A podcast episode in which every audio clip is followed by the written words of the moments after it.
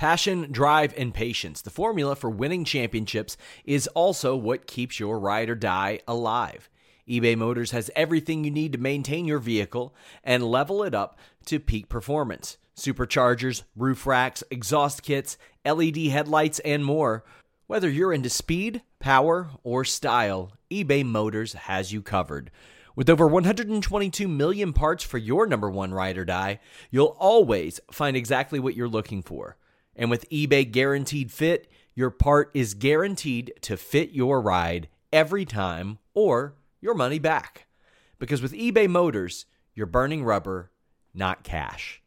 With all the parts you'll need at the prices you want, it's easy to make your car the MVP and bring home huge wins. Keep your ride or die alive at ebaymotors.com. Eligible items only. Exclusions apply. Say goodbye to your credit card rewards. Greedy corporate mega stores, led by Walmart and Target, are pushing for a law in Congress to take away your hard-earned cash back and travel points to line their pockets. The Durbin-Marshall Credit Card Bill would enact harmful credit card routing mandates that would end credit card rewards as we know it. If you love your credit card rewards, tell your lawmakers, hands off my rewards. Tell them to oppose the Durbin-Marshall Credit Card Bill.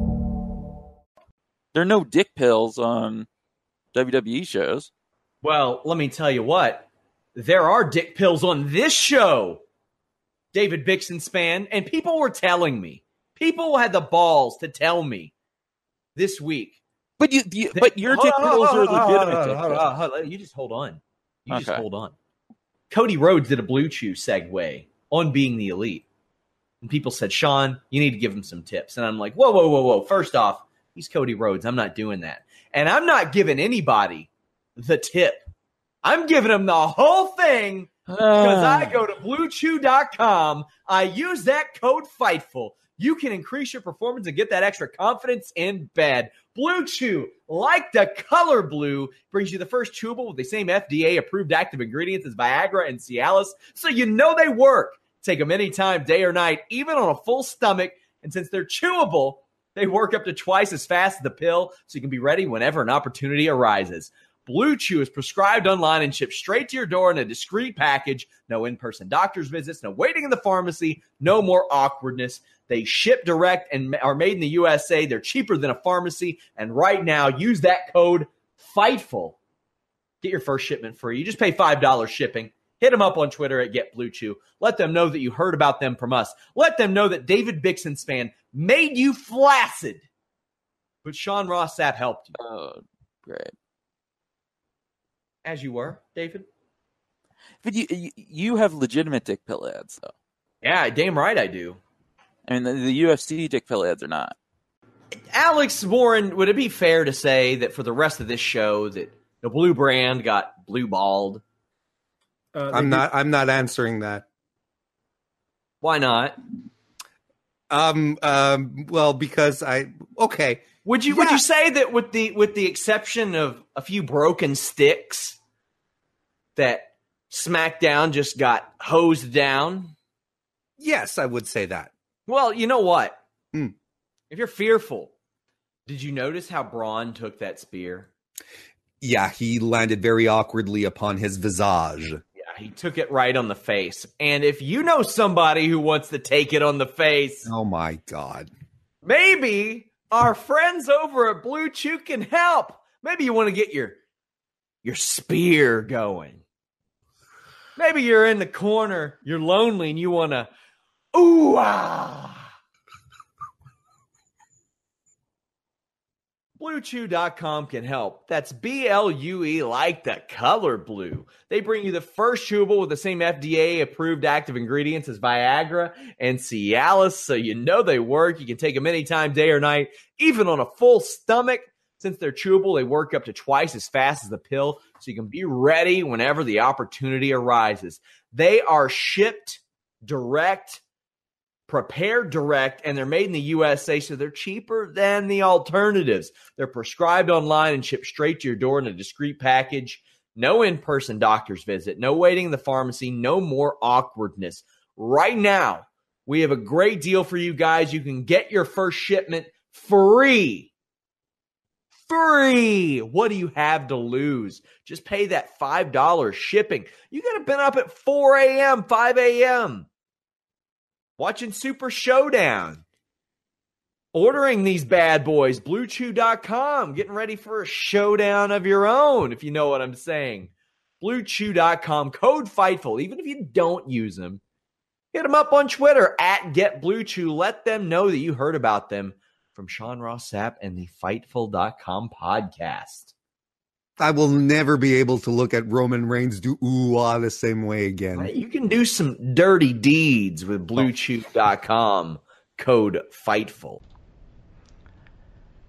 Welcome to the official press conference for Listen Ya Boy 100 on November 28th, featuring a big matchup that we're all waiting for. Latina Heat Melissa against the Ewing Express, Sean Ross Sapp. Now, this press conference is running late because Sean Ross Sapp is late for whatever reason. He's I guess, getting himself beautified. I'm not waiting any longer because you know I run the show and I do things my way, so we're just going to get this thing started. So I would like to introduce first, from Toronto, Ontario, Canada, she is Latina Heat Melissa. Hello. Sean's seriously not here. Sean is running a little bit late. I'm here! I'm here! Quality of life will confuse you, Melissa.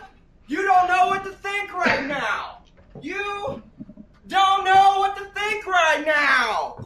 How much Blue Chew did you take, Sean? Look at this suit. Look at this gold. Look at this third place medal from a regional submission wrestling tournament. Oh my God. Melissa. Oh, Melissa. I'm here to save the press conference. You know what? It's got to see me a little bit better than that. It's got to see me a little bit better than that. Melissa.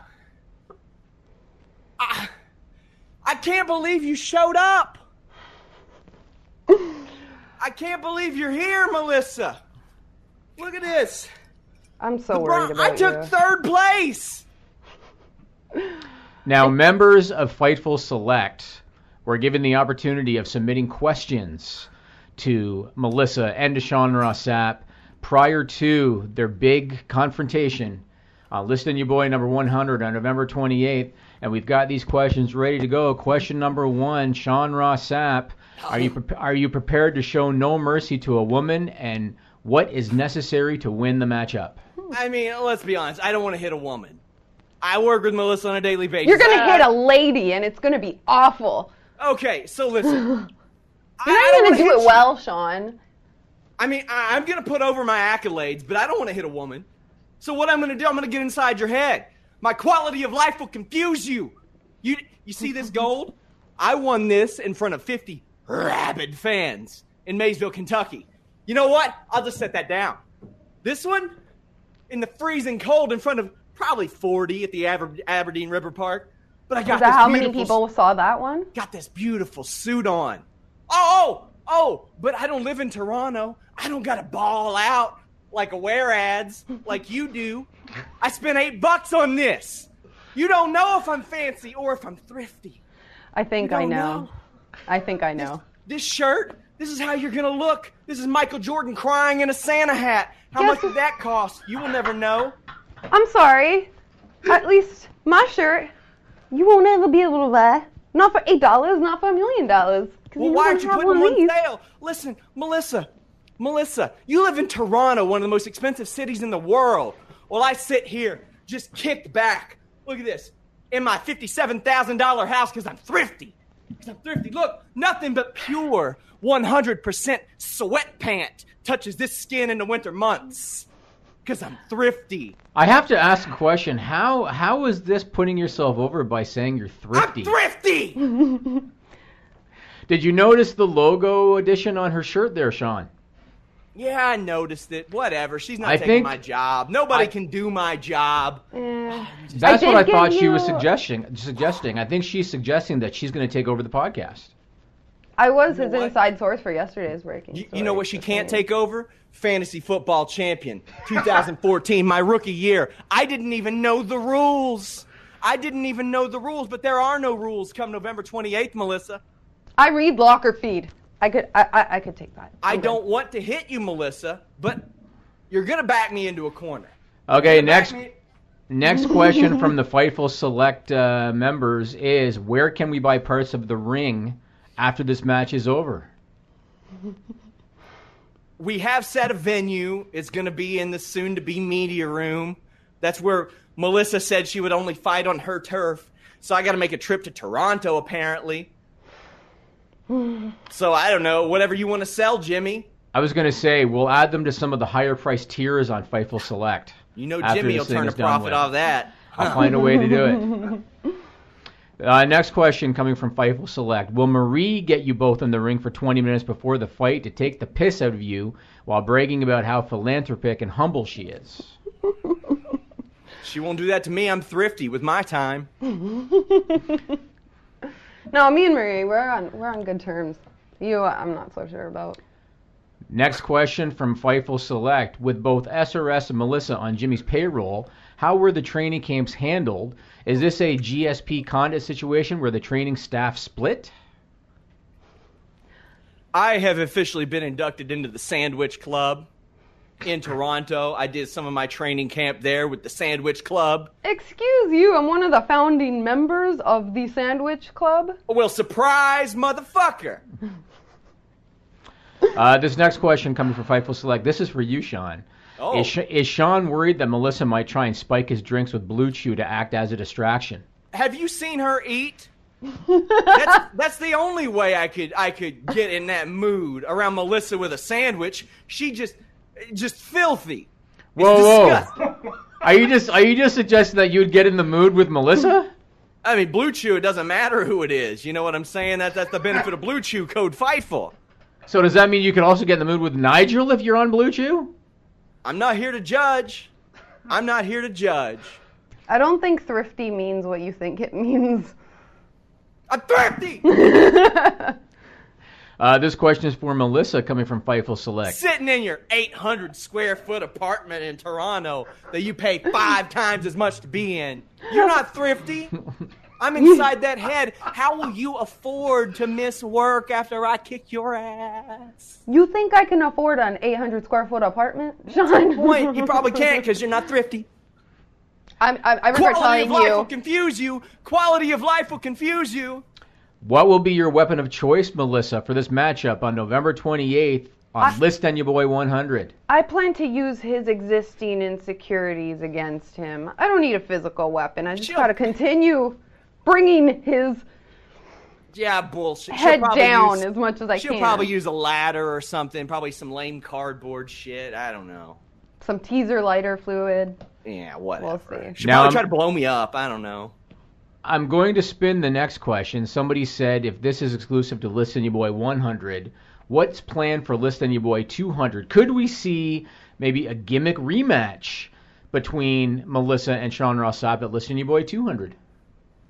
I don't know when Listen Ya Boy 200 is. Looks like it'd be early 2021, maybe? Based on current trajectory, maybe late 2020. I don't know. There's a lot of time. I'm focused on whipping Melissa's ass at Listen Ya Boy 100. Quality of life will confuse you. It's nice that you still have hope in yourself like that. It's really nice. My question is, let me throw this to Melissa first. If you are victorious, Melissa, at Listen Ya Boy 100 on November 28th, what is next for you? I told you already. It's a Listen Ya Girl. So she's suggesting, Sean, that if she's victorious, she's taking over your chair, effective Listen Ya Boy 101. My question for you, Sean, if you are victorious on November 28th, what is next for you?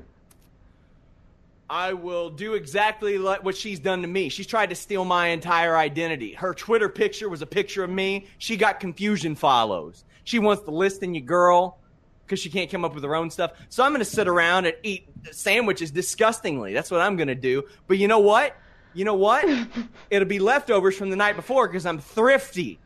And my quality of life will confuse you. Nigel, does your mic work? I don't go hungry, but I don't spend a lot of money. Oh, yeah, my mic works. Does Nigel have any questions for these two? Again, discussing Listen Ya Boy 100 on November 28th, 3 p.m. Eastern Time. Nigel, do you have any questions? I have a lot of questions, but too many for this format. I will make a suggestion, though, and I think Jimmy Van will sign off on this one. I think, Melissa, if you're looking for a secret weapon, but maybe not a weapon so much as words, try telling Sean that he's too sensitive. I didn't want to go there, Nigel. That's the A-bomb right there. That's far, the nuclear option. You know what, Nigel? You're too worried about throwing A-bombs while I'm throwing these D-bombs because of all the blue chew I'm eating. Typical. I think she could beat him with troll comments alone. All like of his Twitter followers that hate, it's actually old me. 13,000 plus following me for the thriftness. Do you have any other questions, Nigel? Not off the top of my head. Okay, let's now go to closing statements. First, Latina Melissa. Any closing statements ahead of this major matchup, Listen Ya Boy 100 on November 28th? You know, we've been trying to figure out how to get Fightful to the next level for so long, and the answer's been right in front of us, and it's what we gotta take away. And I'm here to do that. I'm here to make this better for everyone, bring you scoops, and get rid of whatever that is on the other side of the screen. That's all I'm here for, Jimmy. Listen you, girl. And now, the Ewing Express, Sean Ross Sapp. Any closing comments from you prior to this matchup on Listen Ya Boy 100? Melissa, we don't have to do this. We don't have to fight. You've talked it up for the last 7 weeks, so we kind of have to do this now. Hey, listen. It's okay. We can, thumb war or just talk it out. We can do... I'd win both those things, though. I mean, it's not that I'm afraid or anything. I'm not afraid. Definitely not afraid that I'm going to get beat up by a girl and called a pussy by everybody. I'm not afraid of that at all. I'm not afraid of losing to a girl. That's it. I'm just saying we don't have to fight. We could just... I think we do, though. Forget about it. The Listen Ya Boy 100 fans will let it go. You know, Sean, unfortunately, I have too much invested in this now. Mm-hmm. Financially and time-wise, and so you are going to fight on November 28th, Listen Ya Boy 100, the Ewing Express, Sean Ross Sapp, Latina Melissa. It's going to happen. No holds barred. Tune in, 3 p.m. Eastern Time. Don't you dare miss it. It's Matt Riddle. Now, Matt, we got to get down to nut-cutting time right here. How does it feel a year later? I thought you weren't going to do that nut-cutting time. I thought we were going to take an easy interview this time. You're coming at me sideways already? There were things I said I wasn't going to ask you about, but I didn't say anything about asking you about what it's like to have the second best hair on this broadcast right now. Look, I have the second best, or you have the second best? You have the second best, without a doubt. This is like another Elias Theodoru come-to-Jesus meeting for you, where you saw his hair, and now you see mine. Well, and that was the first thing you mentioned when we saw each other face-to-face here. Your hair is nice. It's got a nice curl at the end. Yeah. You can tell you take care of it. You comb it. You know what to do with it. But yeah, that other guy, his hair is still – there's a reason why he has sponsors. Yeah, per plus, man. Dude, his hair is phenomenal. My hair is pretty nice. And that's not bad hair yourself. But that, dude, guy's good. I was on a conference call a while back with one, Kenny Omega. Whoa. And he put you over. He put you over big time, Matt. What'd you think about that? I know you heard about it. I mean, I'm a fan of his work. I've seen him do a couple things. And I think he's one of the greatest things in the business of wrestling today. So hearing that from him is that's awesome. That's a stallion move. You know, it's you don't expect somebody at that level to even know who you are. You know, and the fact that he knew who I was and spoke highly of me was it was awesome. So have you ever had any interaction with him? I mean, I'm sure have you all been on any shows together at all? I shared a locker room with him at PWG, I think last year at Bola. And it was him tagging with the Bullet Club, the Young Bucks, and they did like a 6-man tag, I think, against like Phoenix, Pentagon, and somebody else. I forget. Phoenix is pretty awesome too. Yeah, but he killed it last night. But that's the only time I really didn't talk to him. I don't even know if we shook hands. Really? He's a busy guy. I think we at least nodded. We were like, yeah. So you're not the type of guy who walks in there and shakes everybody's hand.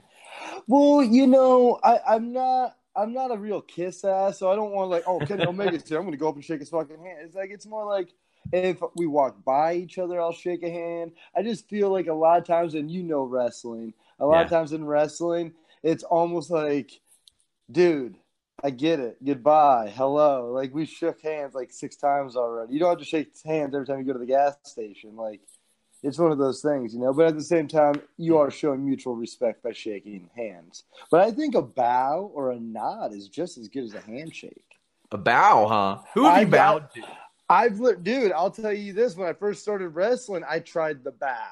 And I tried to bow. Well, because everybody's grabbing hands and shaking hands, and I'm not used to it, and nobody wants to, fist bump, whatever. I was like, it can get messy. It can get messy. You don't know where everybody's hands have been. Exactly. You don't know where my hands have been. That's very true. Maybe I like to keep a messy hand. And, with people always trying to touch it, I feel bad. So, I tried the bow, but it doesn't work. You always have to touch. So it's a rule. When's the last time you hit somebody with a bow? Oh, I hit bows every weekend. I hit at least 3 bows in Vancouver's Saturday. Like, to who?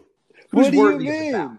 Who's worthy of a bow? Say you're like 10 feet away. You could make the walk to each other, but so you're like, later, bro. Okay. Oh, like that. Oh, you mean traditional Japanese? Yeah. Style. Oh no. This is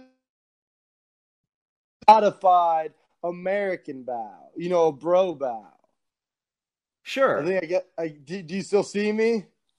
No, hell no, I don't see you. Now there we go. Now I see you. So but yeah, it's a bro bow. It's like it's still. That's the respect. There's the bow. To be honest, when you said that, I was like, all right, pretty well-established MMA fighter, Matt Riddle. You just thought I was straight traditional. Yeah, I was like, what kind of impression? You know what, sometimes I do like a half semi-traditional bow after matches to the crowd, Yeah, of course. You do that, blow some kisses. I love you guys, too. Thanks for coming. If you didn't, I wouldn't have a job. I'm out. Yes.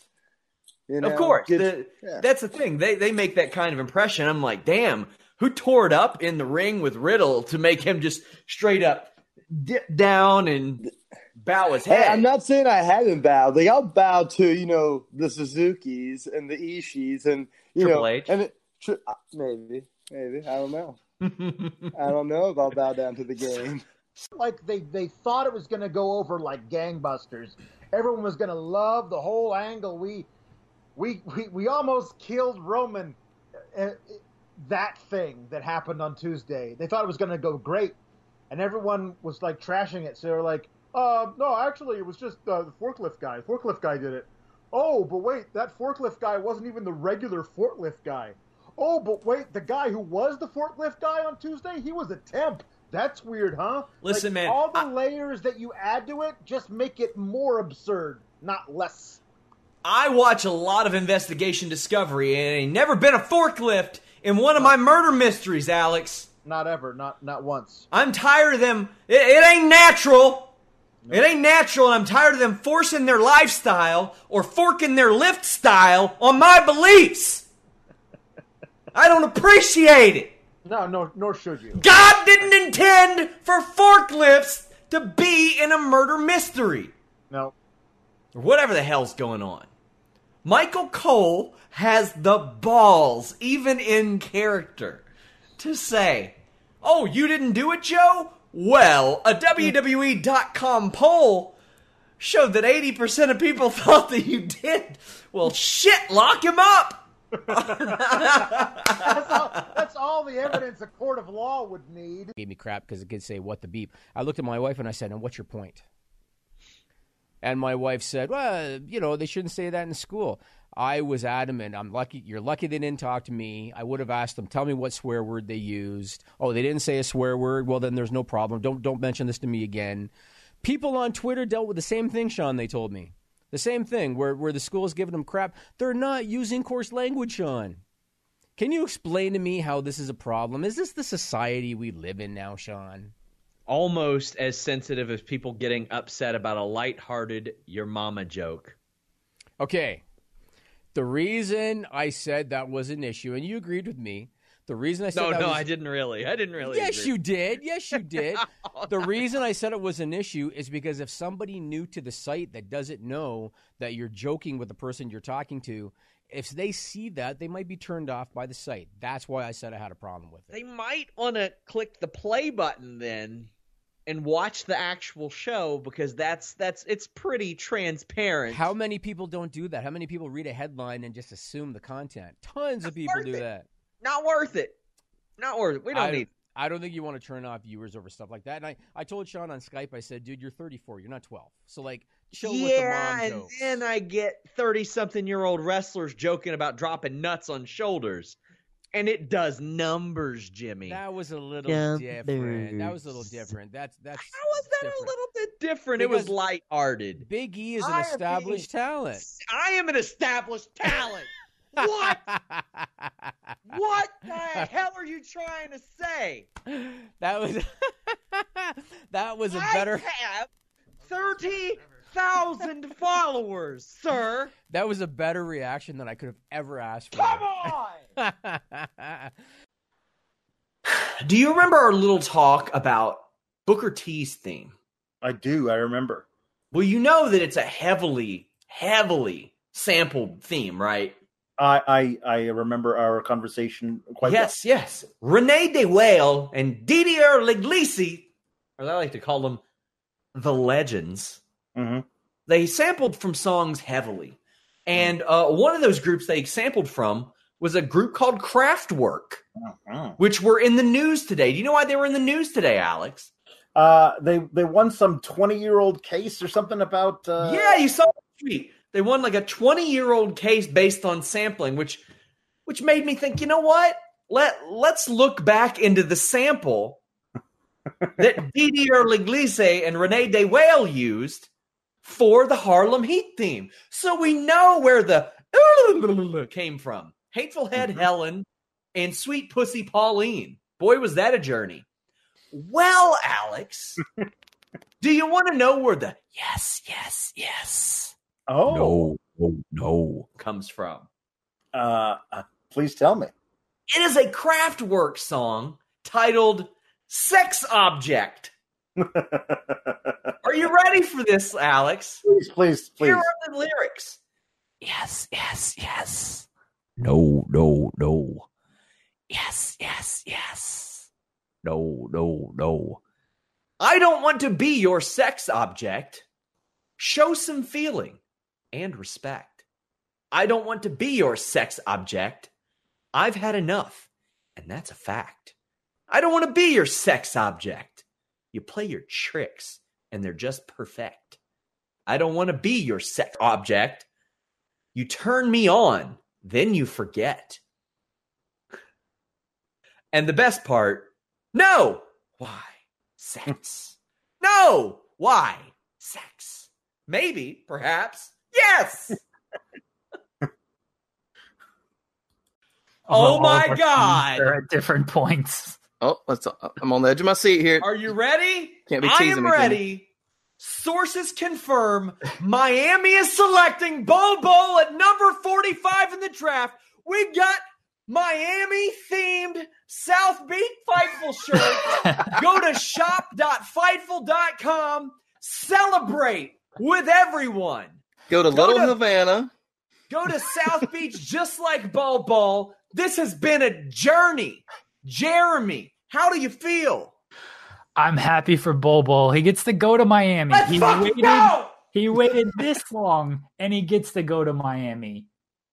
Hassan Whiteside's replacement. Get Hassan Whiteside the hell out of here. Get him out of there. Bol Bol taking over the league.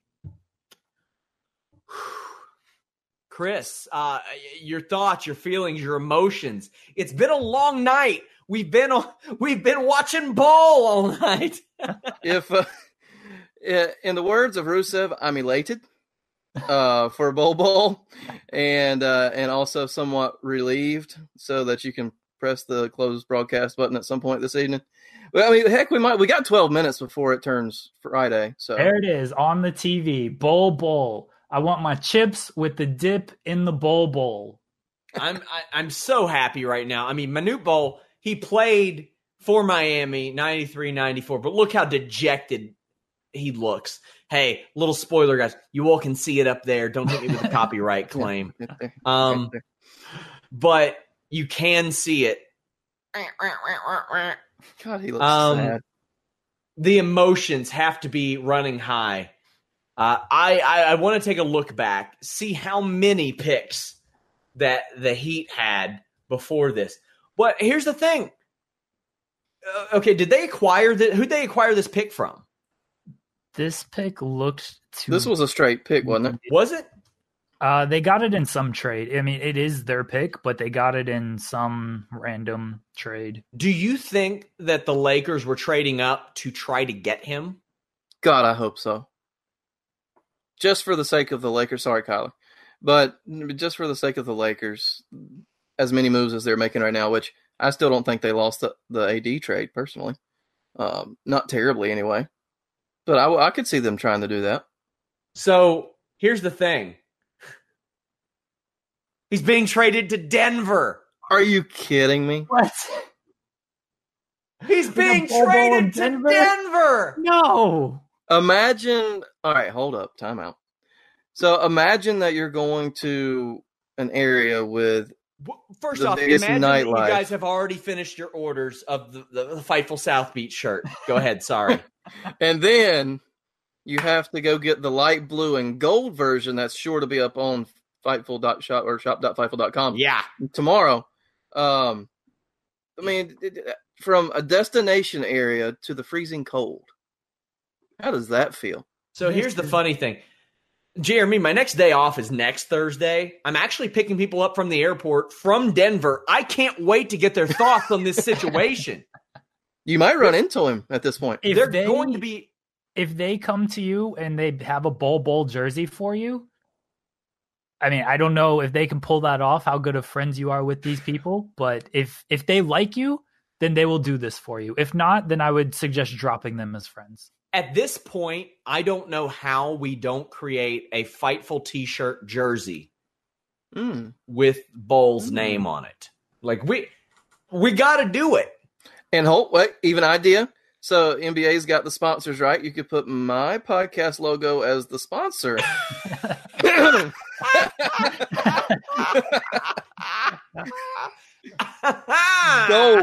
Gold, I tell you.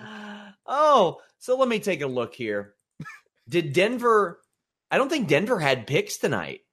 They probably just bought the pick. I don't think they had picks either. I know, that's the thing. The history of this pick was it was Charlotte's pick initially. Charlotte traded it to Atlanta. Of course it was. Charlotte traded it to Atlanta for the draft rights of Devontae Graham, who I think ended up got traded to OKC, but maybe not. Maybe I'm thinking of somebody else. And then Atlanta traded it to Miami. Miami selected Bol Bol and now has traded it to Denver. Do you think he knows how to ski? He's going to learn. He's going to learn how to pizza. Those are going to have to be some custom freaking skis. Guys, I want to thank all of you who joined us. It means a lot. Check out Chris's show, Knockdown Sports Radio. Again, you guys can follow them over at Knockdown_media. Jeremy Lambert as well. Jeremy Lambert 88 on Twitter. Myself, Sean Ross Sapp. Chris, any final words? Enjoyed it, guys. Appreciate you having me. Hopefully we can make this a repeat project every once in a while. Jeremy, do you have anything to say? This was our night off. It was our night off. Our wives are so pissed right now. Yeah.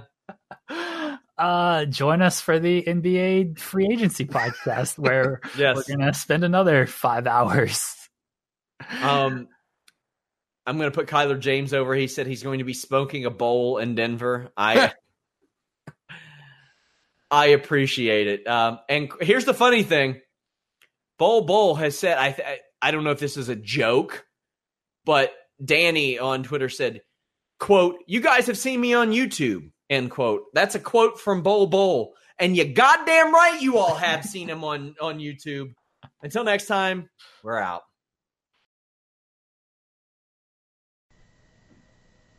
Ooh, a Breaking Bad sequel starring Aaron Paul is in the works. Well, they're doing movies. Is that a TV show? Yeah, it's a feature-length movie. Yeah, they've already announced that. We're 15 seconds into the recording. Oh, are we recording? I hit record. Hey. I went to go say it, and he was like, "Aaron Paul." I'm pumped. And this, what we're about to talk about, is the exact opposite of Breaking Bad. This makes Breaking Bad seem like a completely normal, just Wednesday. To be honest with you, it makes the White family like the Brady's. Oh yeah, we're going to talk about Abducted in Plain Sight. If you guys like this, maybe we'll do more movie reviews. But this was something after watching it that I had to talk to Jimmy about because Jimmy said that he had watched it as well. Yeah. And Nigel has seen it too. Nigel has seen it too. It is the story about a young girl who had been abducted, but the series of circumstances that surrounded it, Jimmy, were, I thought, beyond stupid people worthy. But you said, let's do it for some. We'll release it later. I'm down for that.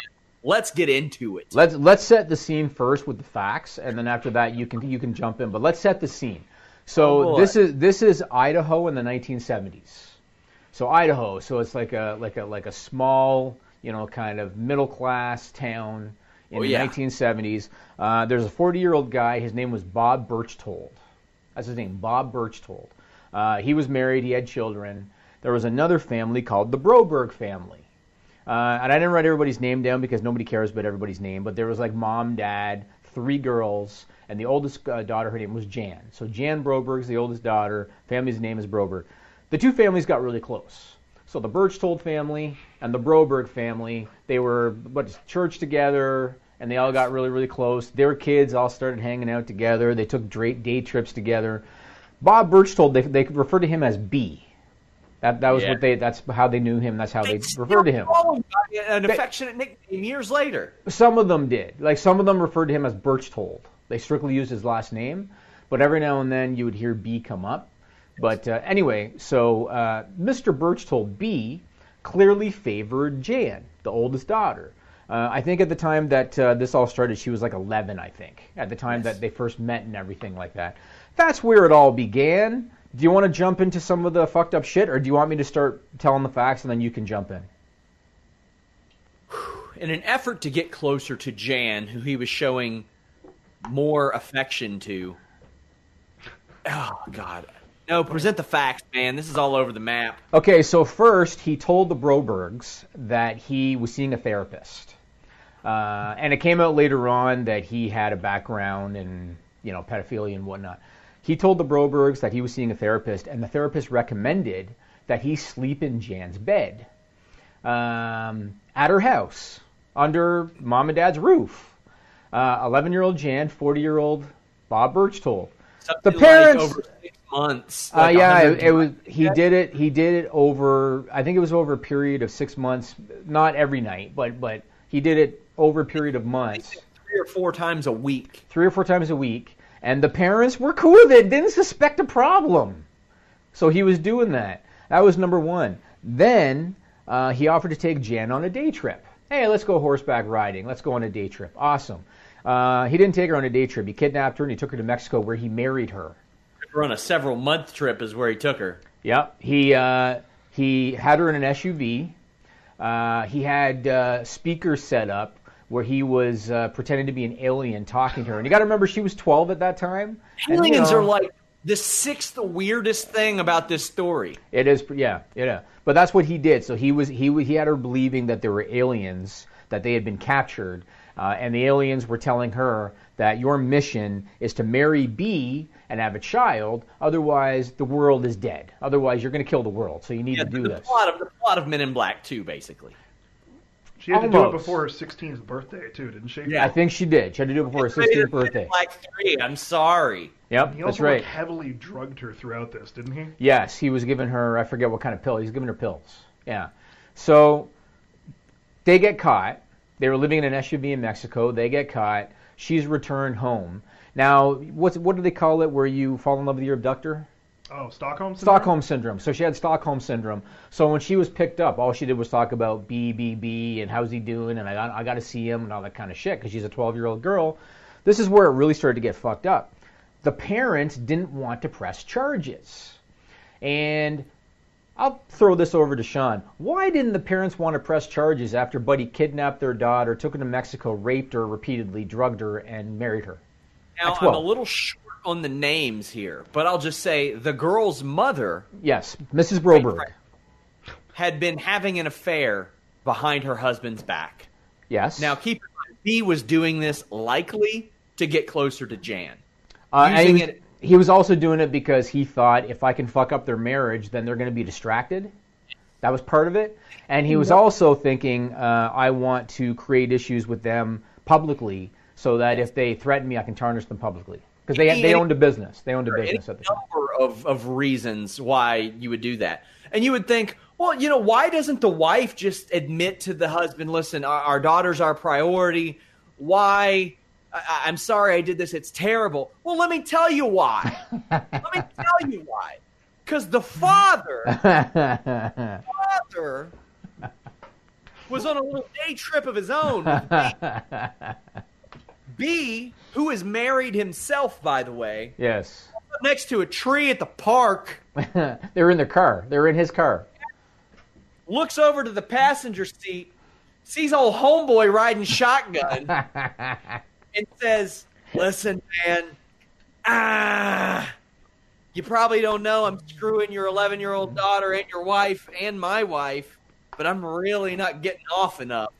So what I'm going to need is for you to jack me off. and this old man, and I'm not going to say God rest his soul because he's a fucking moron. Yeah, said that. So what I did is... I relieved him in an act of masturbation. That's correct. Hey, that's correct. Along with one man relieving another man in the act of masturbation, do what you please. Yep. Homeboy on the left married. Homeboy on the right married. Yep. Homeboy on the right having his daughter scrogged by homeboy on the left. Meanwhile, homeboy on the left also scrogging homeboy on the right's wife. Yep. Jimmy, when I heard this, I said, man, the predator in this situation is legitimately one of the dumbest people I've ever heard of in my life. And the fact that he was able to find 3 to 4 other people that much dumber than him? Yeah. I mean, I don't blame the daughter because she was only 12. And he was 40 and, you know, impressionable young girl, and she trusted him. I don't blame her. Plus, she was drugged up, too, so I don't blame her. But those parents, man, and in this documentary, if you haven't seen it, in this documentary, they interviewed the FBI agent that was involved in the whole thing when they were looking for him when he kidnapped her and everything. And the FBI agent tried to be respectful. So he didn't want to say straight up, these people were fucking plugs. What he said was, well, I mean, this was the 70s. It was a different time. And they were trying to explain it away like, you didn't lock your door at night. They were trusting people. 15 years ago was even a different time. Look at how far we've come digitally and socially and all that stuff.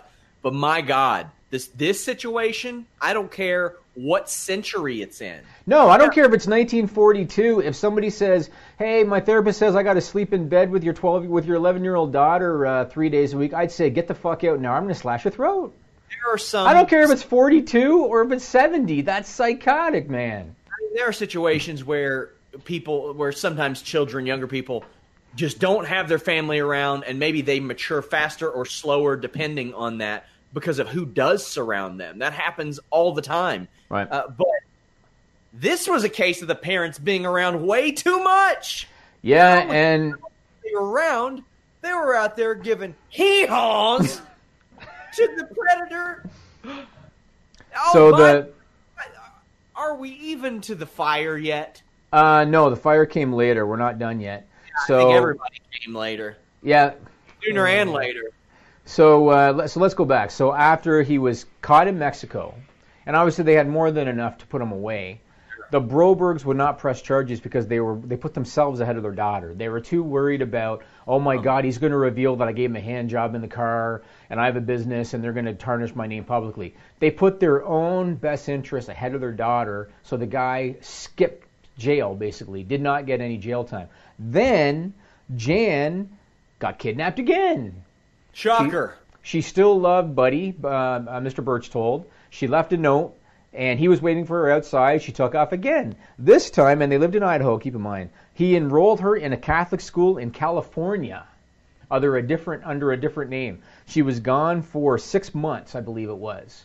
While she was gone, this was the really fucked up part. While she was gone, Berchtold would call the parents like on a regular basis, because he pretended like he didn't know where she was either, right? He pretended like she was missing. He told the parents, oh, I hear she's in prostitution, and I hear she has a drug problem. He would call them, and you would hear, because the police tapped the phones, you would hear Mr. and Mrs. Broberg, oh, hi, B, oh, I haven't heard from Jan, no. They were being chill with the guy when he had already kidnapped her, raped her, took her to Mexico. They assumed that he had something to do with it again this time, and they were still so nonchalant with him on the phone when he called them. By the way, at some point throughout this situation, the predator, as I like to refer to him as homeboy on the left, goes to the business of the father, homeboy on the right. I don't know if this is... Maybe he wasn't getting beaten off enough. And burned his business down. I think he hired somebody to do it. He hired people to do it, yeah. Yeah, okay, so he hired a couple people to burn the business down. Yeah. Can I just point out, too, that this, like, the parents being worried about their reputation being destroyed, her father was a florist. That's right. So, like, this is all, and this not testifying about your daughter being, like, horribly sexually abused by this guy. Yes. This guy was in service of protecting the father's proud reputation as the local florist. Yep.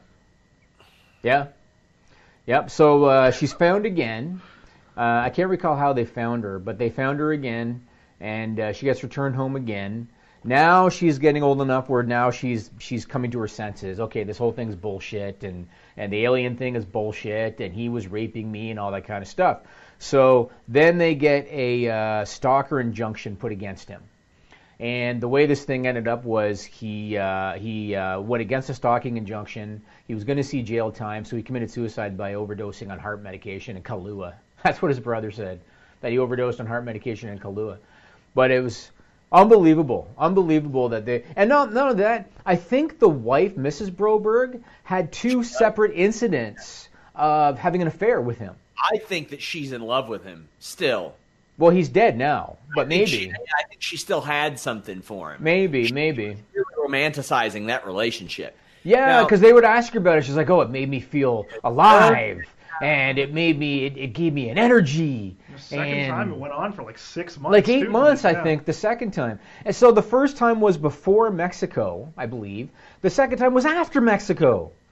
After he raped and married and kidnapped her daughter, she had an 8-month affair with the dude. This is the most fucked up thing. Isn't this unbelievable? Like you said, I've heard a lot of situations where people had to grow up fast. Their parents just were not around. This was not that. This was a poor girl who got brainwashed and taken advantage of, and I don't know how much better she was. I don't know what else was going to happen to her. This was the craziest thing that could have happened to her, and who knows how, considering how dumb her fucking parents were. I was waiting for them to reveal at the end that her parents were brother and sister, because that might have explained a lot. Your explanation for the whole thing was like, oh, he was just so damn charismatic. Yeah, they did. They just kept saying, we were family friends. He was nice. And they kept on saying about that. They were trying to explain, like, the time, you know. Oh, in the 70s, things were different, you know. The girl never showed interest. The girl wasn't instigating all this. He instigated it all. Yes. I mean, the girl never was like, man, I sure have a crush on that guy, like some childhood crush or anything. Yeah, no. It's okay. Yeah. That wouldn't have made it okay. This man... I don't. These are the three dumbest fucking people I have ever met and or ever heard of in my life. I mean, I wouldn't even say Berchtold was dumb. He was pretty brilliant. He was a great manipulator. No, he was still dumb. He got everything he wanted. He was a fucking moron for believing this would work. It did for a long time. I know. Yeah. Is that somehow the universe pulled these three people together. And he was like, man, I'm going to come up with the dumbest fucking idea ever. I'm going to molest this girl, get her to marry me, tell her she's been abducted by aliens. Yeah. Then I'm going to get her dad to beat me off, her mom to bang me. Well, the hand job happened before Mexico. It doesn't matter. Before Mexico, together. I'm going to tie in. It did. And California and all this. And it'll work. It'll work, man. I would have liked to have been there. Like, I would have liked to have been a fly on the wall when he went to the Broberg's house and explained to them that his therapist recommended that he sleep in her bed 3 to 4 nights a week. I would have liked to have been there to see how he sold them on it, to see how willing, oh, you 40-year-old B, you want to go sleep in our bed with 11-year-old? Ah, help yourself. Help yourself. Yeah, just pick of what bed to sleep in that house by the sounds of it, right? There's nothing but beds. What I love, too, was the part where his brother was talking about how he was an excellent car salesman. Yes. And I was like, well, of course. So like a car is nothing. Right. They'd fly off the lot in comparison. Literally, aliens are bringing these cars down. Yeah. What a sweetheart. What a sweetheart. I might have to watch it again just for the entertainment value. You know who the happiest person is that this documentary came out? You. Well, besides me. No, because I hate it. I hate that happened to that girl. That's fucked up. And she will never get her childhood back. The guy, the water blowjob guy from Fire Festival is thinking, oh, thank God. Thank God something crazy happened. Yeah, but that guy's actually the babyface in that documentary. Yeah, of course. But he's not the heel at all. He rolled with the punches initially, but then he was like, hey, guys, I kind of don't want that to be just my thing. No, but, well, okay, but I think he's come out of it looking pretty good. I mean, obviously he's going to be known for it, but. I mean, this takes the heat off of him pretty well. And actually, I saw memes of them side by side, and it says, when you would do anything for a friend. Right. Well, that's a plain sight. I'm glad we could review it. Yeah. You guys it's unbelievable. Think, unbelievable. Watch it. You will become livid. Livid. That's unbelievable. Yeah. It's going to be at a date TBD, but I'm ready for it. I'm training hard. Melissa doesn't care. Melissa doesn't care about you guys. And I'm telling you all this right now, and none of you believe me. Everybody's saying, oh, Sean, you're just saying that. You're trying to get us on your side. I will become Fightful champion, and I will be the most humble goddamn champion ever. Jimmy, did you know that somebody, as soon as I landed, there were these two old ladies, they came up to me and they go, wow, the fucking legend. Is that what they said? They came and I said, me? Me, the fucking legend? I wouldn't call myself that. I'm humble. Let me get this straight. There were two old ladies. Two old ladies. And they said, fucking legend. Fucking legend, they called me. And I said, wow, me? Well, thanks, gosh, darn. Me, the fucking legend. And this other lady goes, you know, I met a fucking legend once. And I said, who? And she said, Frank Sinatra. And I said, me and Frank Sinatra? I don't see it, old lady, but thank you from the bottom of my heart for calling me the fucking legend. Humble. Humble. Would you believe that people walk around with limp penises all the time? I can kind of understand that might happen occasionally. Why? Because sometimes people have issues they can't control. Well, and sometimes people don't have issues that they can't control. They just want to walk around with a hard dick all day. And fortunately, you can do that thanks to Blue Chew. Blue Chew brings you the first chewable with the same FDA-approved active ingredients as Viagra and Cialis, so you know they work, but they're better, they're faster, and they're cheaper, Jimmy. And I know you like cheap. You are a notorious cheapskate. Notorious. You don't have to wait in line at the pharmacy. They're prescribed online. They ship straight to your door in a discreet package. So your mailman's not going to be rolling up like, sup with your dick, homie. He's not going to know unless you tell him. Is that what the mailman would say? He'd probably say, sup with your dick, homie. And then when you told him what was up, he'd be like, damn, I'd like to leave that by the back door, if you know what I'm saying. He would say, got a little bit of a special delivery, do you? Maybe it's something I can handle with care, if you know what I'm saying. BlueChew.com. It gets into your system a lot faster because it's a chewable. You don't have to wait around. You don't have to wait around all day. It's ready when you are. And you can use the code FIGHTFUL to get your first shipment free. All you got to do is pay $5 shipping, Jimmy. $5 shipping. That's it for a hard, erect penis and an outstanding sexual performance? That's all you got to do. Mailmen just asking about your wiener. All day. Curiously. Well. Anxiously. BlueChew.com code FIGHTFUL. Hit them up at Blue Chew. Let them know you heard about them from us and my cat and probably the mailman. Whether it's UPS, FedEx, I don't know who the hell's going to bring it to you, but I know they're bringing you a batch of hard dick. Sorry for the delay there. I was in a different scene. It's okay. That's it's all right. It's all right. I was shocked at how many people did not know what Marky Mark meant. They did not know. Do you know what it means, Denise? No. I knew that was coming. I was like, dang, I should have Googled that before. I'm so old. I'm sorry. I when I heard that, I was like, oh, it has to be some sort of reference for something that I probably missed or didn't watch. You know Mark Wahlberg used to be a rapper, right? Well, no. Yes. Yes. I'm sorry. I didn't know that. Mark Wahlberg was a rapper in the early 90s. You could argue that John Cena's character, especially geographically, because Mark Wahlberg's from the Boston, Massachusetts area. Damn, man. Wow. It was largely based off of the Marky Mark character. He had a few hit songs, actually. You've never heard Good Vibrations? Well, I've heard the song, but I guess I didn't really pay much attention to that. Yeah, that's him. Well, no, isn't good. I think I'm probably confusing it with a different song then. Mm-hmm. You've heard this song. There's no way you have not heard Good Vibrations. Maybe you've heard Wild Side, I Need Money, You Gotta Believe, maybe. But by 92, they were cooked. Why do I feel like I'm associating that with the Beach Boys? Well, I'm sure there's like some shitty Beach Boys song.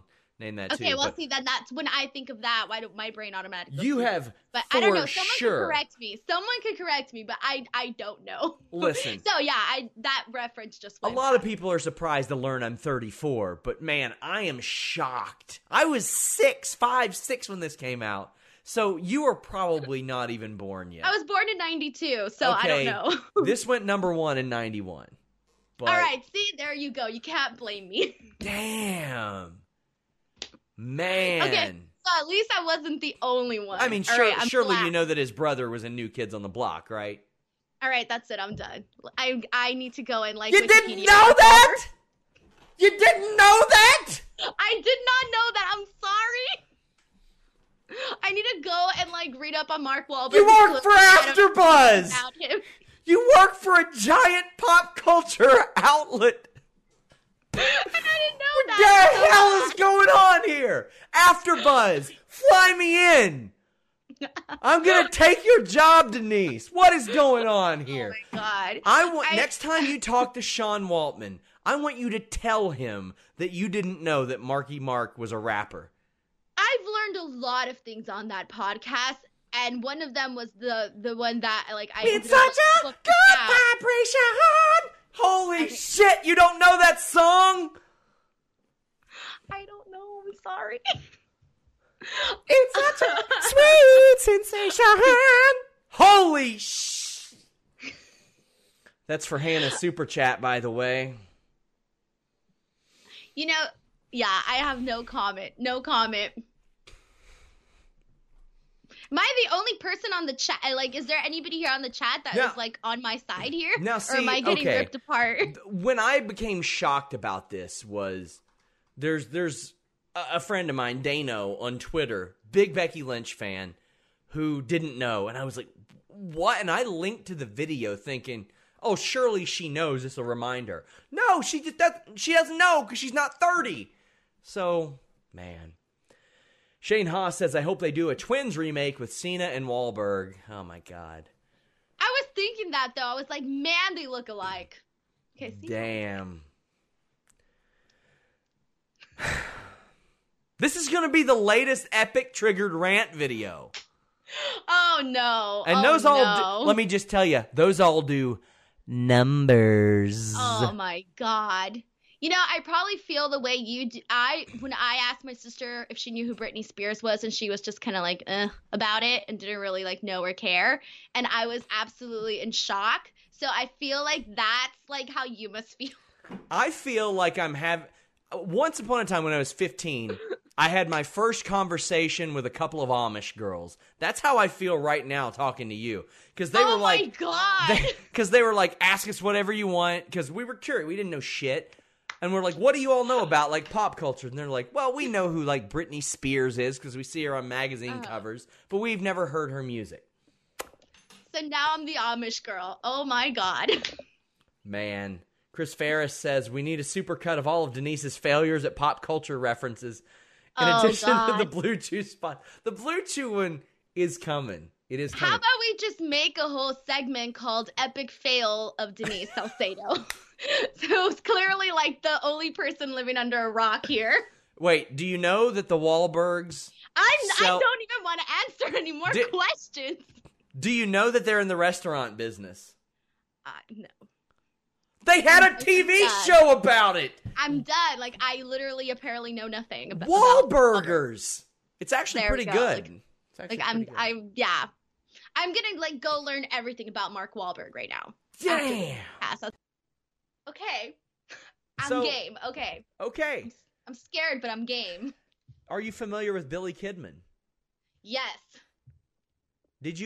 How familiar are you with Billy Kidman? Is that a trick question? Nah, not really. I feel like that's a trick question. Not really. You do a show with a much better... You do a show with a much better cruiserweight anyway, so what's it matter? Especially after you hear this. Now, I mean, let's be fair. The person who you do a show with, their lyrics are way out there. Suck it, 2 tears in a bucket, I'm not the one to try your luck with. Like, that's out there. But Billy Kidman had a theme song called You Can Run. Have you ever heard the lyrics? I feel like I don't remember the lyrics at all. Oh, because you're about to know. Okay, what are they? But I don't have it all. I'm a lunatic.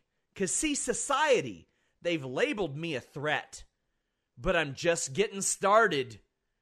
I'm not finished yet. Look in my eyes. I can see your thoughts. All your ups and downs. All your little faults. Seems pretty normal, right, Denise? Yeah, I don't see nothing wrong with that. Until it turns into a date rape anthem. Is it really a date rape anthem? It sounds like it. Here you go. Keep acting tough. It's gonna get creepy. All of a sudden, you're starting to feel sleepy. Oh, I see. But in these streets, when you doze off, you wake up with all your clothes off. Are you serious? Ashamed. That's horrible. And they took the Christmas song off the radio? Ashamed. So Baby It's Cold Outside? Ashamed. This is Baby It's Cold Outside wrestling version. Exactly. Ashamed. Feeling so lost. Whoa. You see my crew. You know my style.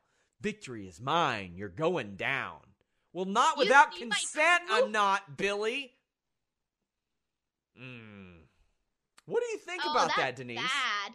Yeah, that's bad. Not like some like gang rape, but you see my crew, you know my style. See, and I understand that a lot of people will be like, oh man, listen, it's about getting jumped. I don't care. Switch it up, man. Switch it up. Okay, so I'm a Maurice fan. I love Maurice. I love her theme. Or I did love her theme. Do you know the lyrics to her theme? I know her song, but I feel like if you start the lyrics, I might go from there, or I might, like, I need to hear stuff, and then it clicks into my brain. Tiba. Not that. Ooh-wee, ooh-wee. Are you ready for this? The translation to English? You remember her theme, right? Yeah. Ooh-wee, ooh, that shit. There you go. Why are you so beautiful? Why do you move like her? Why are you hurting me? Ooh, I feel naked. Ooh, yes. That's the translation? Uh-huh. Oh, it's not done. Why do you do it all? Why do you say it all? Why are you hurting me? Ooh, yes. Then more translations about being naked, Denise. This was on a PG-rated program for years, Denise. You know, it's funny because when I thought of filthy songs, like, these weren't the songs that I was, like, thinking of. Mm-mm. No, they're hidden. At all. They're hidden. It's like, you remember, like, how in those Disney movies they would, like, some cats would fall down in a cartoon and you'd see a naked lady in the window and all that stuff. Or it's kind of like those lullabies that secretly have, like, a horrible message. There you go. Like, London Bridge is falling down. Yeah, like, that type of stuff. Yeah, I get it. I hope you're ready for the main event, Denise. Okay, what is it? Are you familiar with Harlem Heat's theme? Yeah, come on. It's one of the best of all time. Can you sing it? Can you There's sing no it? Words to it. It's I'm Rap Sheet. It's Rap Sheet. I'll play you a little sample. Okay, so there's a pretty distinct part in this song that I don't know if you'll remember, but it's when a voice goes, you remember that? Here you go. Listen. Yeah,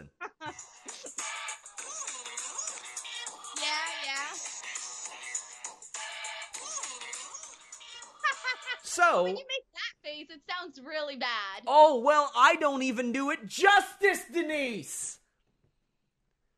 So are we reaching? No, we're not reaching. So this song was a heavily sampled song, and it was great. I thought that Jimmy Hart produced this. He did not.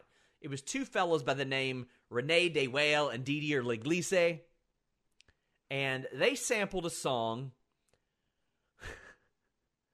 They sampled a song called Sweet Pussy Pauline from a woman named Hateful Head Helen. I used to think it was the opposite, because really, either one of those could be the title, and either one of those could be the artist.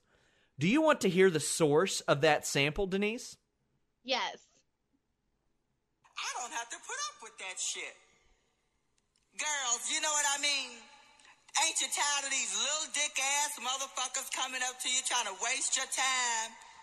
Knowing that you're looking good, nice little ass back there. But you see, let me tell you something, girls. A lot of these motherfuckers see us walking by. They want to put their face in our asses and go, but they don't know how to ask. I recently met this motherfucker.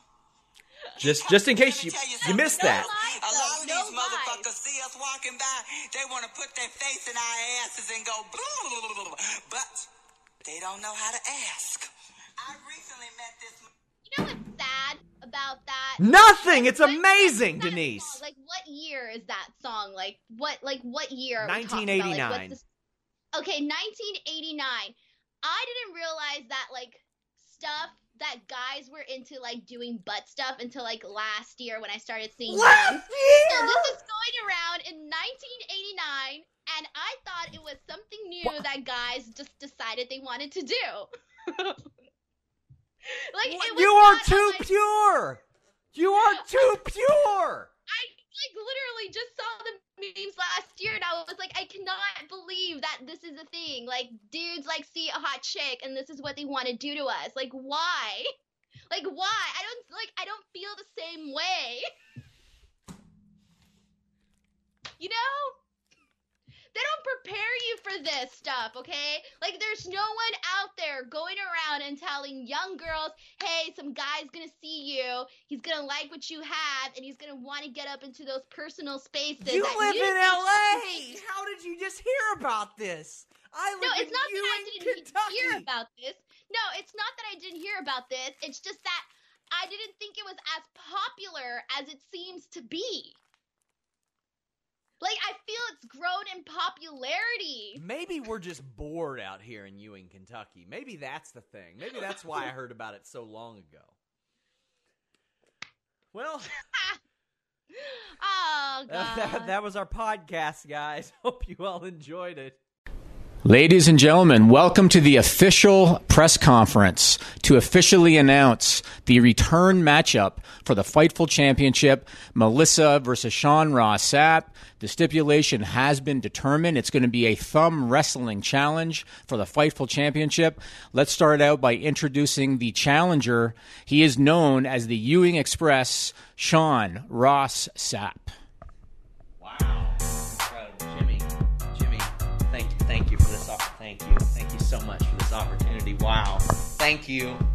Okay, you're not getting the title that way. What? Just so you know, you actually have to win the title. I'm grateful to be here, Jimmy. I'm just so grateful to be here and thankful to be here. I am truly blessed that I get another opportunity at the championship, in which I think will be my life's work. I know that I say that Fightful is my life's work, but the Fightful Championship, oh gosh, golly. I'm just so excited, Jimmy. I'm just overjoyed. I'm so lucky and blessed. I'm so fortunate. All right, let's move on. I'm glad you're blessed and fortunate.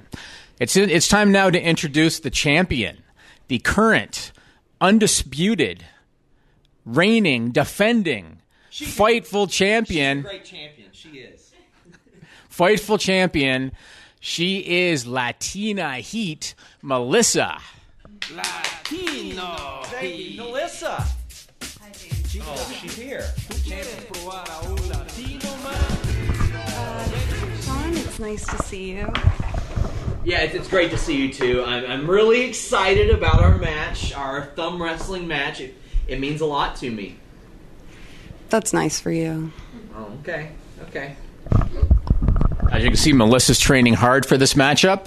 I also have an announcement to make. The winner of this match, the winner of this thumb wrestling challenge for the Fightful Championship, will be subject, following that match, to 365 rules. What that's going to mean is 365 days a year, 24 hours a day, you will be subject to defend the Fightful Championship, and the rules are going to be very simple. Anybody affiliated with Fightful.com can contend for this title.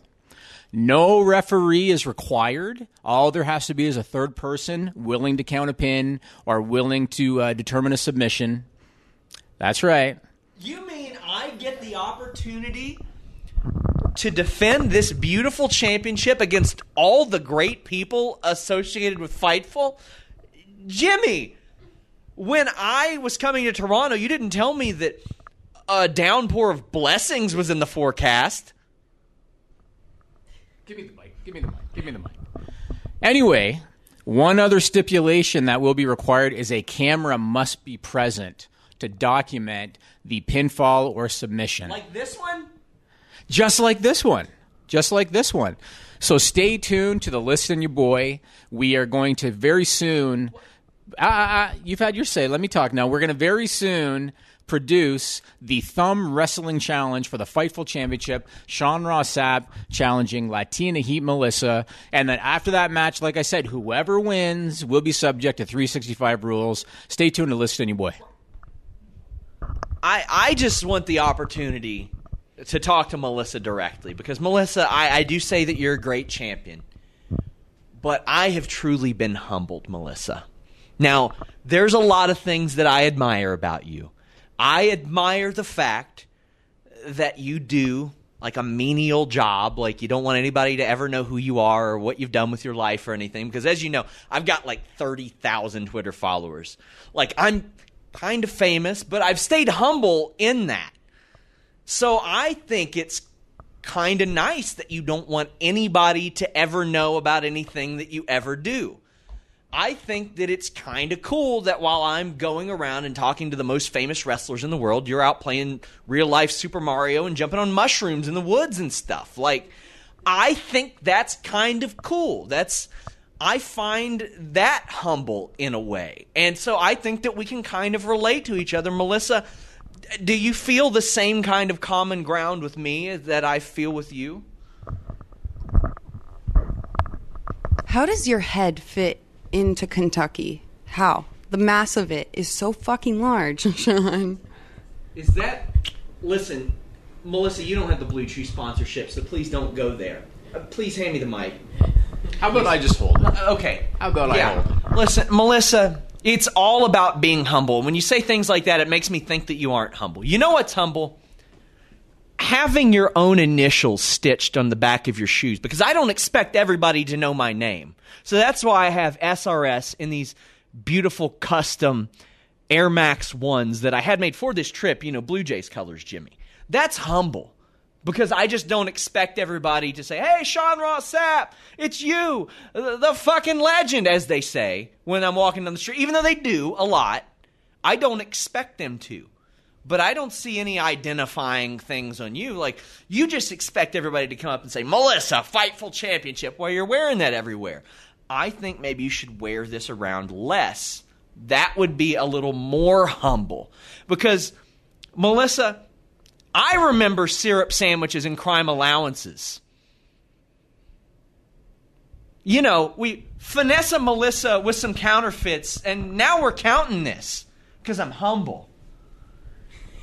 You need to sit down and be humble. Okay, let's go to final words. So first, any final words from the champion going into this thumb wrestling challenge? Is that me? Oh.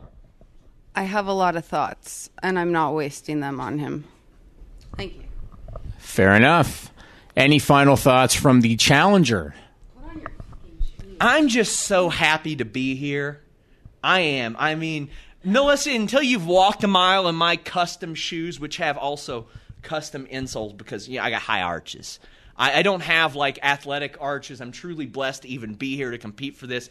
Oh, all the obstacles I've had to overcome in my life, including high arches, and it led me here to this.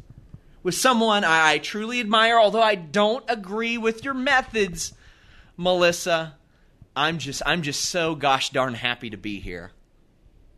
You're getting ringworm on the table. Please take your shoes off. I don't know what that means, and I think you know I don't know what that means.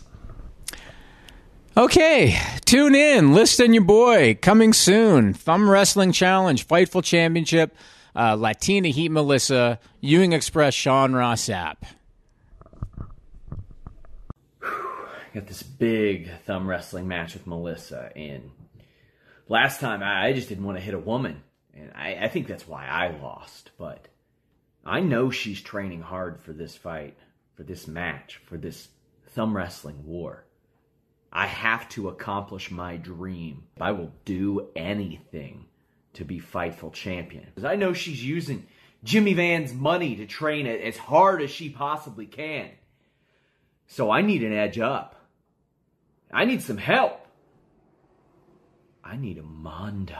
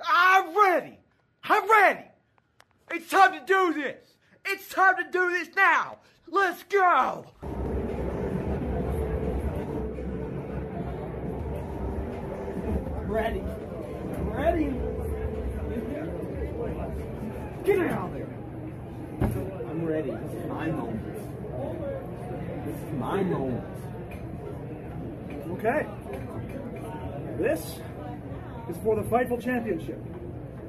Ready? Wouldn't look at me either. Set. Fight! 1, 2, 3, fuck! Oh! Melissa! Woo! This is so crazy!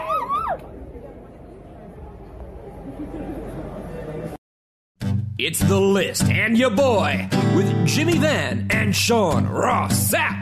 With Jimmy and Sean, so pills for your dong. Make a fantastic song. Make a fantastic song. Fuck! Fuck!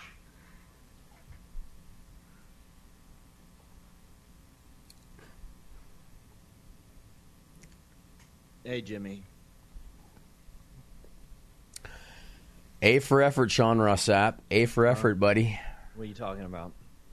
You know what? First, I want to give you credit for the... Fuck! I want to give you credit for the epic training that you put in for that matchup.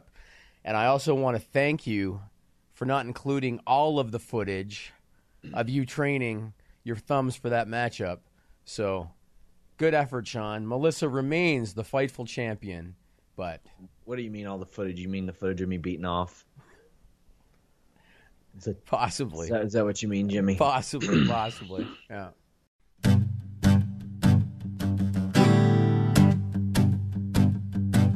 We're 100 episodes old at Fightful.com, so we hired some guy to write us a song. The only dude we could afford was Trevor Strong, the idiot who sings the stupid song that just goes on and on. You might find some meaning, but you wouldn't be. Sorry. I can't believe you had a hand in that. Yeah, he asked me this morning. Cover pro wrestling, boxing, and MMA. Our main man, Jimmy, is Canadian, and Sean is American from Kentucky. Producers Nigel and Melissa are super okay. Fightful.com. Fightful.com. This is the Fightful.com. Super full on. Make a fantastic song. Here's a cardboard cutout with some bad Photoshop. Bring them on in. Here's Jimmy and Sean, except that Sean can't talk. Did you mute yourself? Oh, he's just bullshitting. Here's a girl who says drinking her dog pee does the trick. Why did you put that on the air? And here's Sean promoting pills for your dick. I can help out my great white south by going to Fightful.com. Fightful.com. He's way more animated when Elaine is on a camera. Super full on. Sell pills for your dong. Make a fantastic song. Yeah. Yeah, yeah, yeah! Ooh. Oh, I'm so blacked out. I laughed so hard. Yeah.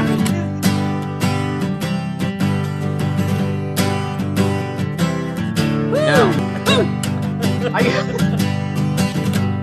So I have to say, okay? Yeah. I have never met Jim Cornette. I've never met Jim Cornette. We have never corresponded before. He doesn't know me, and I don't know him.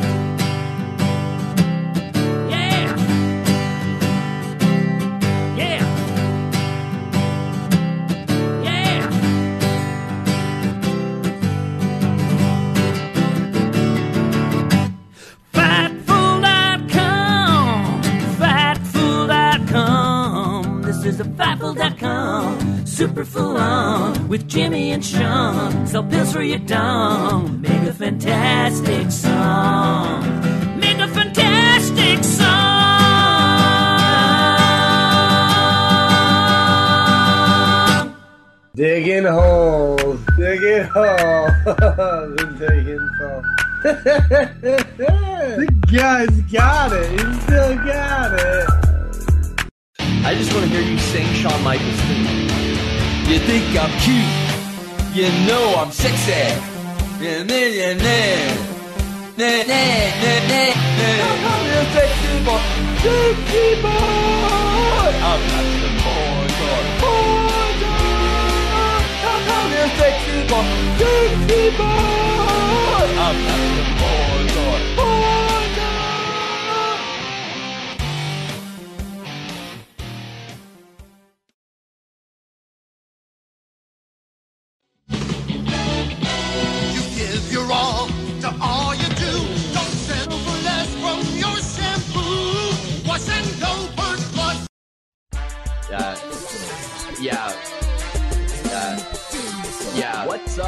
Fightful whatsup.com What's Up podcast. What's up right now? Sean Ross Sapp, your boy, not overrated at all. Absolutely phenomenal. What's up, your block? What's up, pretty suave? What's up, awesome? What's up, second to none? Stop. I'm out of here.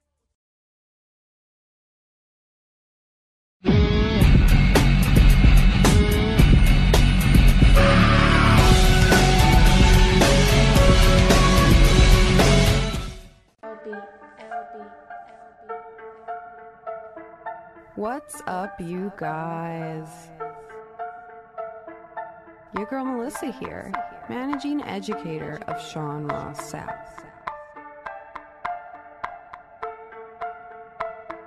You might know him as the Ewing Express, a 33-year-old who will defend to his death his Twitter finesse, but I digress. Let's take a breath. If you haven't guessed, I'll explain real fast. It's a Listen Ya Boy, Fightful Wrestling Podcast. Sure you've seen us, our reach is vast, even though Sean yells right in the penis. First there's Jimmy Van, he's an insider trading and wrestling fan. And then there's this guy beside Big Boss, we got thrifty with his name, now he goes by Sean Ross. Then there's me, mocking Sweet Tea, it's Latina Heat. When things go south, you can call it Kentucky Wi-Fi. Sean's running his mouth as his internet says bye-bye. Bye-bye. Then Wirecast goes down, I cut the tension with a knife as Sean continues to question his quality of life. He's angry, he's confused, he broke the stream and I get accused. Right. Abused, like a shameless plug, seeking a little blue pills, looks like his head just took one. Hey Sean, here's an idea on how to rebrand from a soft puppet with no brain that sits on Jimmy's hand. Don't worry, it's only tentative. Change your name to SRS, aka Sean's really sensitive. Sorry. This username is already taken by some guy whose scoops are the opposite of break-in. Next time, try writing something worthwhile. And now you can throw that story in the SRS file. Get it? Because it's shit. Penis! Right in the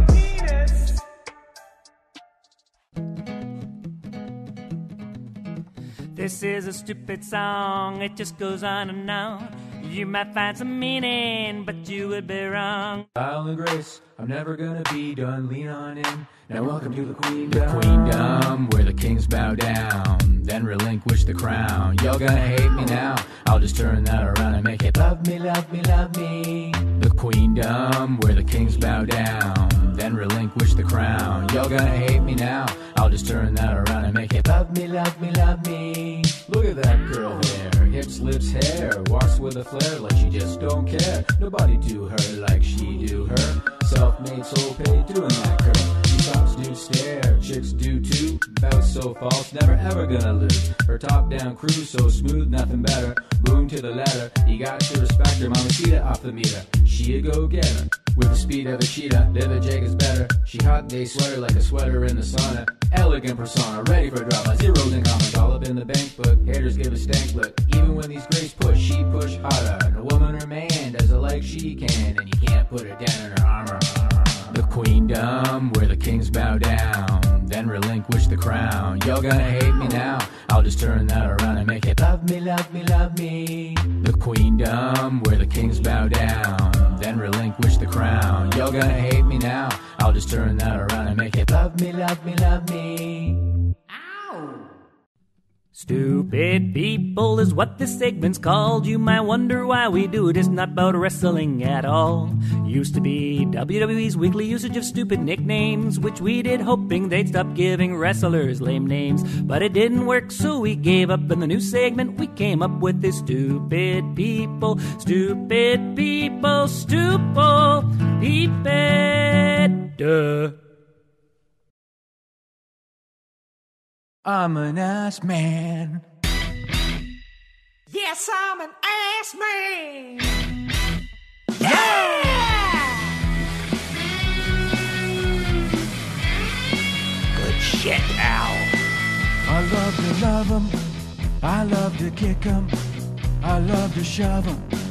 I love to stick 'em. Love to flaunt 'em. I love to watch 'em.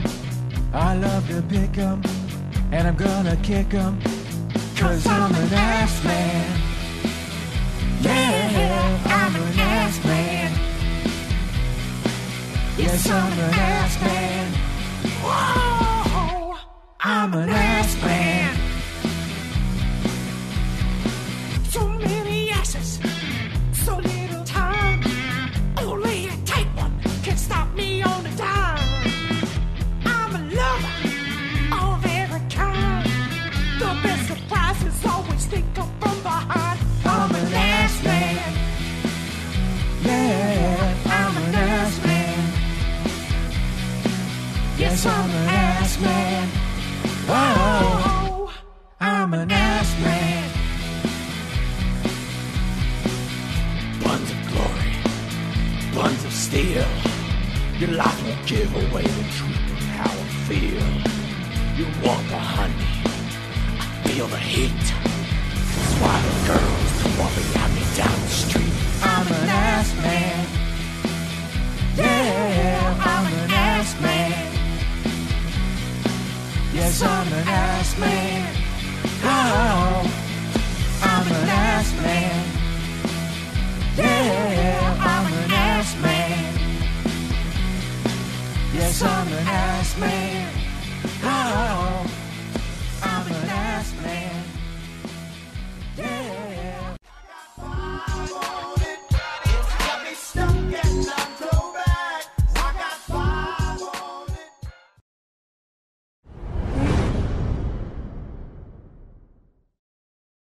My quality of life will confuse you.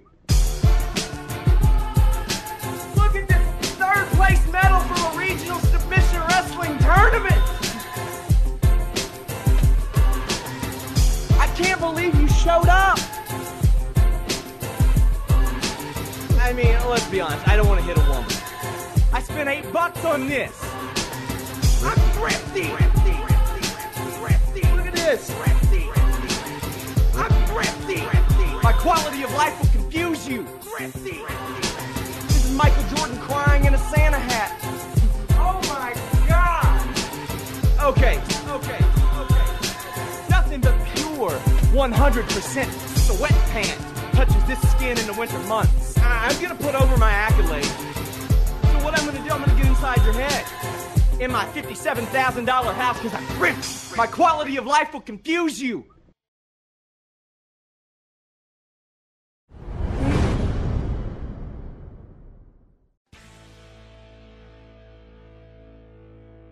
Sour Graps, out of time. Sour Graps, you got me, Vince. Sour Graps, yeah, whatever, dude. Sour Graps, I'll never get fooled again.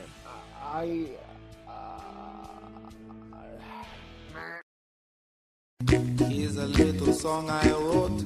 It will make your penis incredibly hard. Don't worry. Hey! Get Blue Chew. Ain't got the place to lay your head. They can increase your performance in the bed. Don't worry. Ooh, wow. Get Blue Chew.